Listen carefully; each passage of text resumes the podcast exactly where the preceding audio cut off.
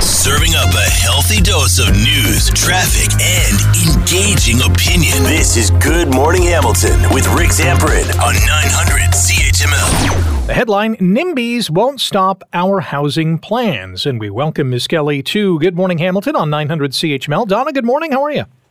Good morning, and I just want to address that headline. That is a headline written by the Hamilton Spectator, and I mean, let's be honest. My intent of this op-ed was to really address some of the misinformation that is circulating regarding our plan to get homes built in Ontario. But one of the things, and maybe I won't. Well, I'll let you ask the question. Sorry, I'm all riled up here right now. What misconceptions are you pointing to? Let's talk about development charges, which I think most people don't understand what a DC, when we say DC, it refers to development charge is.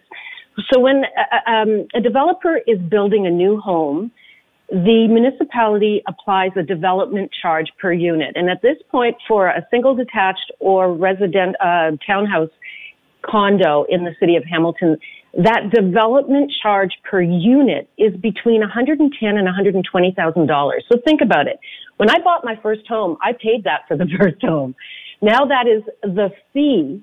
Before you even have your down payment, that is applied to the cost of that home. So that is one of the many reasons homes have become so unaffordable.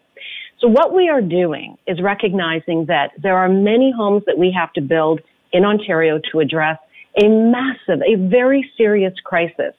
Not only can young people not afford to get into the housing market, but people who need to rent can't find affordable renting. So there's all types of housing, the missing middle, which is that rental market. Sometimes it's subsidized housing. And then there is the type of home that people who really have the right to have in Ontario. When you live in Ontario, you should be able to live where you want in the type of home you choose to live in. So let me just jump on the development charge aspect of it. So if you were to waive, let's just say for sake of argument, a $100,000 development charge on a particular unit, the average price of a home in Hamilton, let's just say again for sake of argument, $800,000. Would these new homes that are being built be then listed at $700,000? Is that basically what we're going to see? No, because the development charge waive does not apply to any of those new builds. It's only applied to that other section of the crisis in our housing, segment in our housing crisis. So we need to build homes for our most vulnerable. We need subsidized housing, units for people who are right off the street that need those wraparound services, units that are around $500 to $600 a month. Endwell is a prime example. So when they build these homes for people who are desperate, who need some sort of subsidized housing, that is where the DC is waived, the development charge is waived. So when we look at not for a new build. So when we look at the Greenbelt lands, let's just take this example, and some in Hamilton are going to be opened up here. Will part of those lands be targeted or earmarked for affordable housing subdivisions or units? If the developer chooses so. But we aren't telling them where to build. We're simply saying that development charge is only waived so that when an organization, a not-for-profit, goes to build a unit to house, say, 40 or 50 people, they're not stuck with $2, $3 million in development charges, which makes it completely unattainable.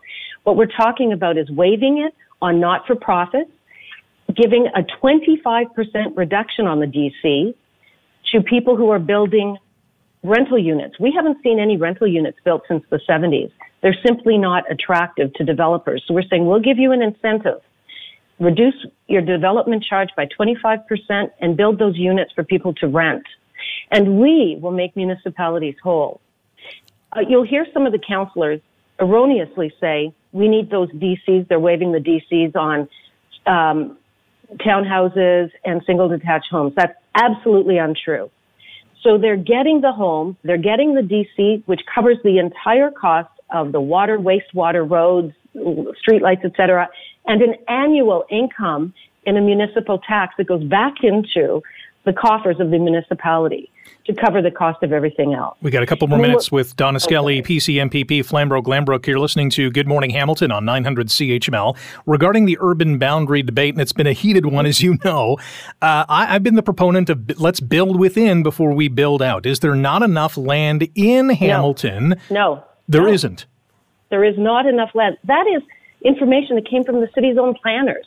If we try, look what has happened with our waterways. We just saw another leak that has been ongoing for years, pouring sewage, raw sewage into Lake Ontario. We can't possibly accommodate, 260,000 more people in the downtown core. It's just not going to happen. Not only that, Rick, do you really want to see these charming neighborhoods, the Durand neighborhood, the Lock Street area, with a 6, 7, 8, 12, 23-story apartment unit per block?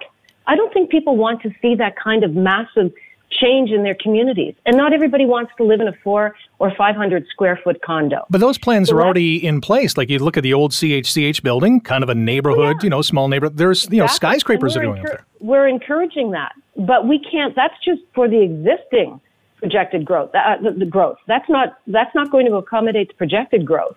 It would destroy, not only that, the septic system, the sewer system, the wastewater system won't sustain that type of growth. People need to be able to understand that this is a smart way of handling the projected growth. And we need these people. If we don't have more people coming to Hamilton to take care of, to fill the PSW positions, the nursing positions, the jobs in our restaurants, they'll go elsewhere where they can't afford a home. They'll go to St. Catharines, they'll go to Sudbury, they'll go to North Bay where they can afford a home and buy a home that isn't in a tower. But all of that, we are encouraging intensification along transit lines where we can do it. But it does, the city of Hamilton's current urban boundary will not accommodate the projected growth. Full stop. It's great to have a spirited debate on a hot topic, that is for sure. Donna, appreciate your time. Thanks for joining us. Anytime. Wake up with the information you need to get the most out of your day. You're listening to Good Morning Hamilton with Rick Zamperin on 900 CHML.